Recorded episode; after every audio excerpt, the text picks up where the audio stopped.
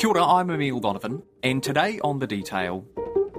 In early November, the Chinese tennis player Peng Shuai posted a message on the social media site Weibo. It outlined a sporadic relationship she'd had over a 10 year period with a senior Communist Party official, Zhang Gaoli, who is married and 40 years her senior. Peng's post paints a complicated picture. She talks about how well matched she felt she and Zhang were, how good, in parts, their illicit relationship was, and her heartbreak when he called it off after being promoted to the upper echelons of the party. But she also suggests she was coerced into this relationship, that it was emotionally abusive, that Zhang exploited the massive power imbalance between them to take what he wanted without a thought for her well being. She wrote, Even if it's like throwing eggs against a stone and a moth darting around a flame to destroy itself, I will speak the truth about us. After 20 minutes, the post was taken down.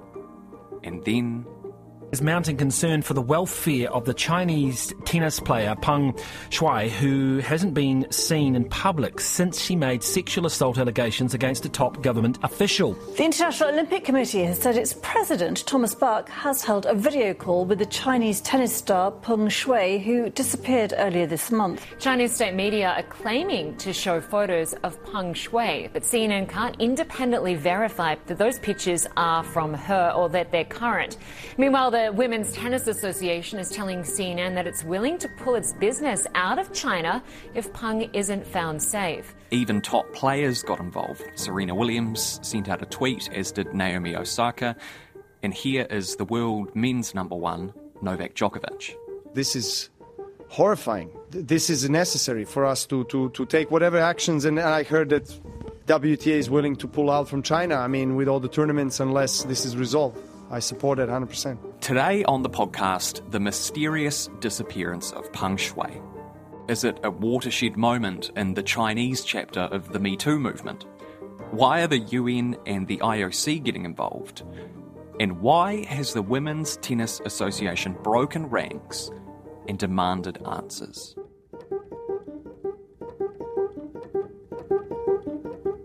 Matt Brown is Newstalk ZB's sports news director and respected and long serving tennis commentator. I began by asking him about Peng Shuai, the tennis player, and her profile on the circuit. Well, she's, I mean, 35, so towards the end of her career, certainly in singles. I mean, she got to, I think, as high as 12 or 13 in the world in singles. So a very, very good singles player. I'd seen her play in Auckland at the ASB Classic on, on a couple of occasions. Uh, she uh, was more renowned, though, for her doubles prowess. She became the world doubles number one, won Grand Slam titles, won uh, multiple uh, titles, I think over over 30 in her career. So so a really, really top top women's tennis player in China, second probably to, well second only to Li Na, of course, former Grand Slam champion, who is you know, revered in China. So a big name in China because tennis. I've been to China a lot uh, for tennis. I've been to the Shanghai Masters on, on probably seven or eight occasions, uh, and uh, they do like their tennis. The Chinese, they, it's certainly a sport that they've invested a lot of money in. And the, one of the key things here too, they have an incredible strong link to the women's tour. The women's tour have one of their headquarters there. They have three headquarters: one in the states, one in the UK, and one in Beijing. And of course, they have, I think, up to probably at least half a dozen WTA events. There are ten ATP or WTA events in China, and the year-end championships weren't in Shenzhen this year, which is the uh, the, the, home for the for the women's uh, year-end tournament, which is the biggest tournament sort of outside of the Grand Slams. Mm. That tournament was moved this year to uh, Guadalajara in Mexico because all sport is basically off in China due to the pandemic. But it's meant to go back there next year. But but this really does throw um, the cat among the pigeons, so to speak. We've got this this storied Chinese tennis player Peng Shuai. She, along with Li Na, who you mentioned before, is one of the you know the faces of this golden age of, of Chinese tennis. In early November, Peng writes a post on the social media site uh, Weibo what does that post say? I haven't got it right in front of me, but as we, eh, I have seen the post, and it's essentially detailing abuse, and, and that's the only word I can use to describe it. Because look, she was in an on and off relationship, is how she termed it, with this official who was, let's face it, Xi, Xi President Xi. He was pretty much in, in the, probably in the top five of Chinese politicians, so a really big name. Mm-hmm. Now, this is uh, sometimes I, I, guess also it's hard to, to perhaps comprehend how how how this all started because the reality is, you know, she's 35, he's 75, right, and he's a married man, and he she would go back to she would be initially kind of like wined and dined by him. But then things moved towards, you know, and this is where it does get a bit murky, but they moved into the bedroom she uh, broke his silence in this post and and basically accused him of being obviously manipulative, being forced to have sex, so um, you know rape. Um, let, us not hold back here. I mean, really strong accusations of of misconduct. Um, and so that's what was basically in, in, the post. It's an interesting case in terms of what, what's being alleged here, isn't it? In that it's not quite the open and shut, gross Harvey Weinstein kind of situation. It seems as though it is slightly more complicated than that. Without a doubt. But no matter how you look at it, in light of the Me Too movement, it looks super shady from the outside. He's 75, he's married, he is, as you say, a, a, a really high ranking Communist Party figure no matter how you slice it, there's a massive imbalance here in power and in status. We might not know all of the details, but it's pretty safe to say it, it, it's not really all good, this situation, right? No, it's not, and it, it's, it's much wider than perhaps just the the actual issue and the accusation. Because this is China we're talking about. This is a country where, uh, you know, people are silenced, people disappear for speaking out. I mean, there have been so many examples. Um, you know, it was at the head of Alibaba Jack Ma has been noticeably silent after his high profile critical rebuke of Chinese regulators back in October. His absence has been raising a lot of speculation as to exactly where he is, whether or not he's been disappeared by authorities, if he's fled the country, or perhaps just laying low. There, there are so many cases that, that we know about, and this is the first time really an athlete who, let's face it, she carried a lot of weight in China. And and you know what was her thinking? I don't know. Uh, but um, but the reality is, a part of her having lived in Beijing and, and where she lived, um, you know, must have known what the consequences possibly could be too. So incredibly gutsy from her, um, without a doubt. And I think you know everyone would support what she did 100%. Here is tennis commentator and racket magazine publisher Caitlin Thompson, who worked in China for two years a lot of the citizens there who have become sort of transcendent stars, you know, they're still very much looked at as being state owned assets. And that's going to factor heavily into, I think, how to interpret what we've seen, but also what's been happening ever since. The idea that the state can direct your life, your finances, your property, your family safety, your physical safety is not something that Peng Shuai would have not known about when she decided to mm. sort of bare her soul and write what is sort of widely regarded to be a very telling and frankly quite sad and kind of heartbreaking um, description of ongoing abuse. So, all this is happening in early to mid November. Peng isn't seen for a couple of weeks, but around November 18th, Chinese state media released an email purportedly from Peng which basically says, Don't worry, I've just been taking a break, everything is fine. But not everyone buys it. The head of the Women's Tennis Association has said he finds it hard to believe that an email released by Chinese state media and attributed to the tennis star Peng Shuai is authentic. For us to see an email um, that basically uh, denied what that happened and said it didn't, um, and that all is great, um, I'm just struggling uh, to, to agree to that and, and don't believe that's the truth at all. And this is when the big dogs get involved. What subsequently happened was the IOC reached out to her.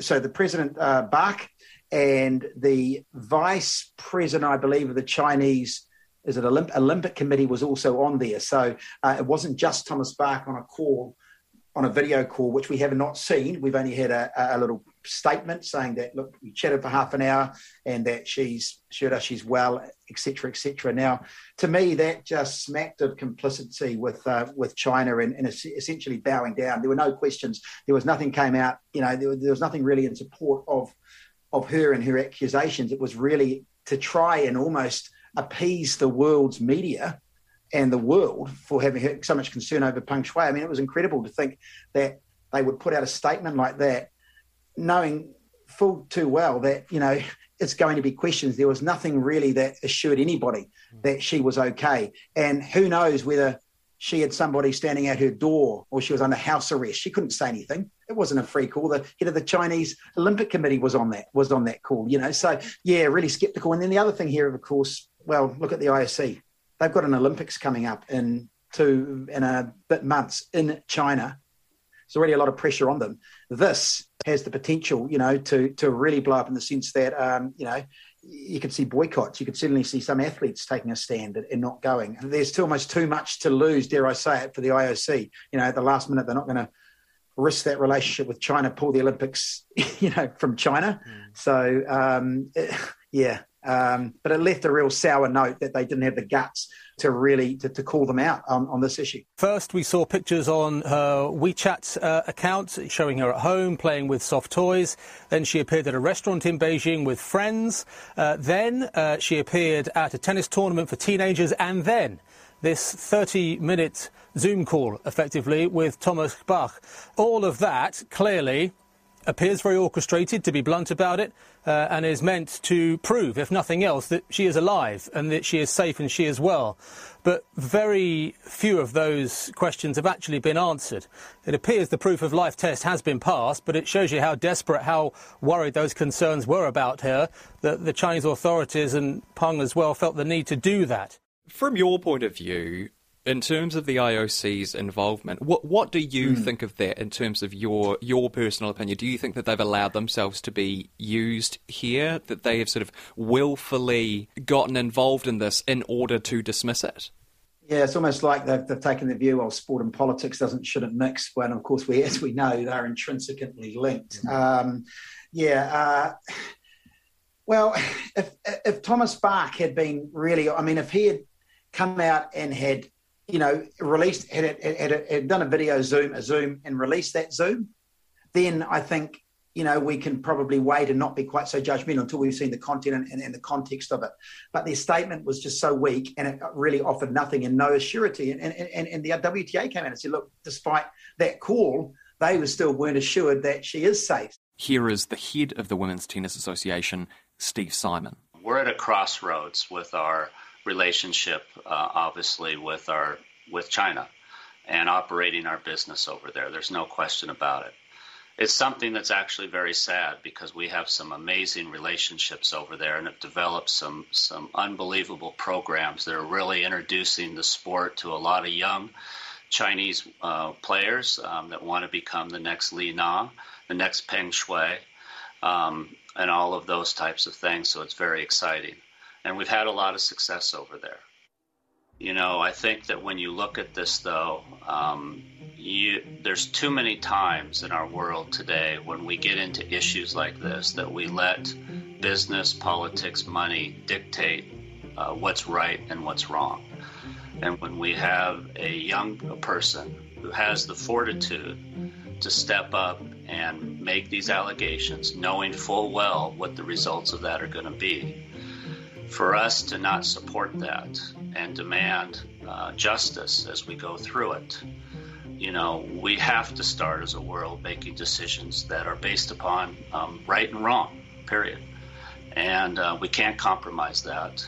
And we're definitely willing to pull our business and deal with all the complications that come with it, um, because this is certainly um, this is bigger than the business. I have to say, I was surprised and almost admiring of how bullish the WTA kind of was and how they didn't really, you know, they didn't mince their words around this. They are really concerned about it. They are warning China that there might be consequences. And the reason that I was surprised by that is that you know, I follow football and basketball pretty closely. When individual athletes in those sports have come out and criticised China, those sporting organisations have been very quick to essentially to censor their athletes. I'm Will Ripley live in Hong Kong, and the National Basketball Association, or NBA, in the U.S. It's facing a huge backlash from U.S. lawmakers for its reaction to this tweet by the Houston Rockets general manager, a tweet backing pro democracy demonstrations right here in Hong Kong. The NBA makes billions of dollars in the Chinese market. And it's apparently siding with Beijing, calling Daryl Morey's tweet regrettable. Mesut Ozil has many fans in China. Now he has angered a number of them. The uproar came after the German midfielder, a practicing Muslim, made scathing comments on social media about a particularly sensitive issue in China, the minority Uyghurs in Xinjiang. Qurans are burned, mosques have been closed down, and religious scholars have been killed one by one, he wrote in his posts on Twitter and Instagram. As angry Chinese fans posted photos of a shredded Ozil jersey and demanded he be expelled from the club, Arsenal went into damage control. It posted a statement on Chinese social media platform Weibo insisting that Ozil's remarks reflected his own personal opinion and that the club adheres to the principle of not being involved in politics. Yeah, look, I I, I was uh, pleasantly surprised to be honest. Um, it's not often you know that we see a sporting body come out so strongly and, and, my first reaction when I first heard the story, I thought, "Oh gosh, you know, this is uh, this is going to be tough." WTA are probably going to be well, maybe similar to uh, to perhaps what the IOC were a little bit hesitant to get too involved and to criticise China, you know, strongly. And so Steve Simon's response was an absolute revelation. You know, they've got about their sponsorship is up around the billion. We're talking a billion bucks. I mean, we're, we're talking, it's massive, the biggest by far. So you know, an organisation like the Women's Tennis Association could be crippled by uh, if that money was pulled. And he came out rather than said that, look, if we have to, we will, because we've got principles, we've got, you know, we, we, we have to support our athletes and, and be there for them. And, and, and I just think um, incredible, incredible attitude. And, you know, and he's, and he, he went on and said that, you know, if we have to find, we will, we will, we have to find alternative revenue streams, we will. And, and he, and, and so, and, and, and I think that would get a lot of support too. Um, if you're looking to, you know, back a sport and whatnot, you would you you would look at that stance and think, holy heck, you know, I want to get involved. So it's, we're not at that stage yet, but it's going to be intriguing to see what happens in the couple in the coming months because there is, um, you know, so much at stake. And I think for China, which has invested so much in tennis, it wasn't that long ago. I remember being up there at the Shanghai Masters. You know, there would talk about them vying to to be to stage a Grand Slam. That if Australia ever let their guard down, mm. China was ready to step in to, to stage the Grand Slam of the um, of, Australia, of, of, Australia Pacific. So, um, yeah, given and then that's going to be interesting to see whether there is any back down um, at all from China. History would suggest there won't be, but um, but you always hold out, you know, some hope. It must be fascinating. I mean, you you know, you're a sports reporter. You've covered sport for a long time. Is it interesting from your point of view to see how money and the presence of so much money in these global sports influences morals and what sports organisations are prepared to accept? Oh, without a doubt. I mean, it's absolutely fascinating. Um, but sport, you know, is big business. Um, and yeah, people are, look, there's, there's, not really any consistency, is there? Because, um, you know, people and organisations take a stance and they, you know, promote welfare. I mean, you can look at things. Even you look back at, at, at, say New Zealand rugby and the All Blacks, you know, and sort of sponsored by a beer brand when alcohol, you know, and you, you get amount arguments that, that alcohol advertising, all that sort of thing, and then now going in with with Ineos and, and its record in terms of um, environmental and stuff. You know, uh, unfortunately, uh, you know, unfortunately, unfortunately, your money money talks and money sort of comes first in, in business. And I think it's the money first, moral second in, in, in, so many cases. I mean, the you know golf, the European Tour, playing Saudi Arabia, they've been criticised. Players who go there get get criticised. Um, you know, there's talk about the America's Cup going there as well. It's a possibility. Um, the American entry won't be in it if, if it is, but you know, they're always because let, us face it, um, human rights and um, is massive, but then sport, you know, it does turn a blind eye. The fact is that there is so much big sport, Chinese Formula One Grand Prix, mm. you know, the tennis in particular, the golf tournaments in China, and their human rights, rights record is atrocious. Um, but they're but they're not the only country um, where there are major sporting events. I mean, there's so many in the in the world where, um, you know, as I say, unfortunately, sport well, sport does turn a, bl- a blind eye. Well, I mean, maybe in that case, this is a really this this could really have fascinating long longer term implications. You know, if other sporting bodies see this organization as taking a stance and that works out, whether it's in an economic sense or in a public opinion sort of sense, perhaps that could be a real game changer in the world of, of sport to say, you know, sport is a powerful concept, an institution in, in the world that we have. It does have its own sort of power, and you don't just need to kowtow to these administrations that run roughshod over what you would consider to be human rights.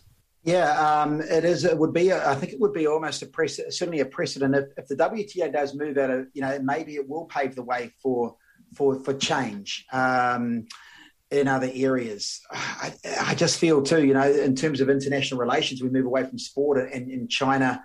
You know, the issues that it's having now with the United States, with Taiwan, it's flexing its muscles everywhere at the moment. Um, it is, you know, so much of the world is tied up in China in terms of the relationship, in terms of trade and the money, etc., etc. Um, it will be a it will be a huge call for sports to turn, you know, to, to turn, it. and of course, attention flows through. I mean, if this if the WTA does, I mean, what sort of impact is that going to have um, from an international relations? Because they will certainly the Chinese will see it as an American based decision because that's where you know the big wigs are based in the WTA and things like that, and, and those sort of relations. So, yeah, a lot of water to th- flow under the bridge yet, but um, but certainly, I mean, I, I, I actually think, well, all we, we, go back to the essence of this. You want Peng Shuai to be safe, safe right? Mm.